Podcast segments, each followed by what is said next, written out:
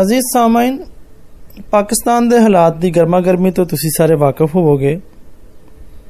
ਤੇ ਇਹ ਗੱਲ ਤੇ ਯਕੀਨੀ ਹੈ ਹੁਣ ਕਿ ਪਾਕਿਸਤਾਨ 'ਚ ਇਲੈਕਸ਼ਨ ਹੋਣੇ ਹੀ ਹੋਣੇ ਨੇ।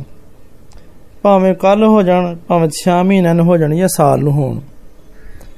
ਇਲੈਕਸ਼ਨ ਦੇ ਹਵਾਲੇ ਦੇ ਨਾਲ ਮੈਂ ਇੱਕ ਵਾਕਿਆ ਤੁਹਾਡੇ ਨਾਲ ਬਿਆਨ ਕਰਨਾ ਚਾਹਨਾ ਵਾਂ ਕਿ ਇੱਕ ਉਮੀਦਵਾਰ ਵੋਟ ਮੰਗਣ ਦੇ ਲਈ ਇੱਕ ਬੁੱਢੇ ਬਾਬੇ ਦੇ ਕੋਲ ਗਿਆ ਤੇ ਉਹਨੂੰ 1000 ਰੁਪਏ ਫੜਾਉਂਦੇ ਹੋਏ ਆਖਿਆ, ਬਾਬਾ ਜੀ, ਇਸ ਵਾਰੀ ਵੋਟ ਮੈਨੂੰ ਦਿਓ।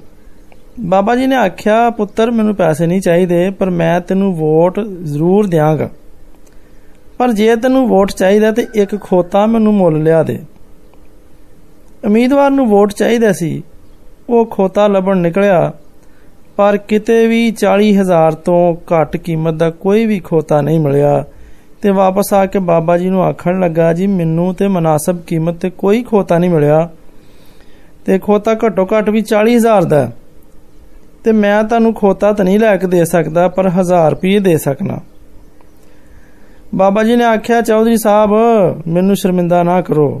ਤੁਹਾਡੀ ਨਜ਼ਰ 'ਚ ਮੇਰੀ ਕੀਮਤ ਖੋਤੇ ਨਾਲੋਂ ਵੀ ਘੱਟ ਹੈ ਜਦੋਂ ਖੋਤਾ 40000 ਤੋਂ ਘੱਟ ਨਹੀਂ ਵਿਕਦਾ, ਤੇ ਮੈਂ 1000 ਰੁਪਏ 'ਚ ਕਿਵੇਂ ਵਿਕ ਸਕਣਾ ਇਸ ਲਈ ਅਜ਼ੀਜ਼ ਸਾਮਾਈਨ ਇਸ ਵਾਰੀ ਇਲੈਕਸ਼ਨ ਵਿੱਚ ਸੋਚ ਸਮਝ ਕੇ ਵੋਟ ਪਾਇਓ।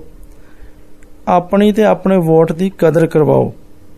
ਸਿਰਫ ਹੱਥ ਮਿਲਾਉਣ, ਖੈਰੀਅਤ ਪੁੱਛਣ, ਹਾਲ ਹਵਾਲ ਕਰਨ ਤੇ ਚਾਹ ਦੀ ਪਿਆਲੀ ਪਿਆਉਣ ਦੇ ਉੱਤੇ ਜ਼ਮੀਰ ਨਾ ਵੇਚ ਦਿਓ। ਵੋਟ ਕੌਮ ਦੀ ਇਮਾਨਤ ਹੈ ਤੇ ਇਮਾਨਤ ਦੇ ਬਾਰੇ 'ਚ ਯਕੀਨਨ ਬਾਜ਼ ਪੁਰਸ ਹੁੰਦੀ ਏ। ਆਪਣੀ ਕਦਰ ਕੀਮਤ ਨੂੰ ਪਛਾਣੋ ਤੇ ਵੋਟ ਉਥੇ ਦਿਓ ਜਿੱਥੇ ਦੀ ਕਦਰ ਕੀਮਤ ਹੈ। ਖੁਦਾ ਤੁਹਾਨੂੰ ਇੰਜ ਕਰਨ ਦਾ ਫਜ਼ਲ ਬਖਸ਼ੇ। ਆਮੀਨ।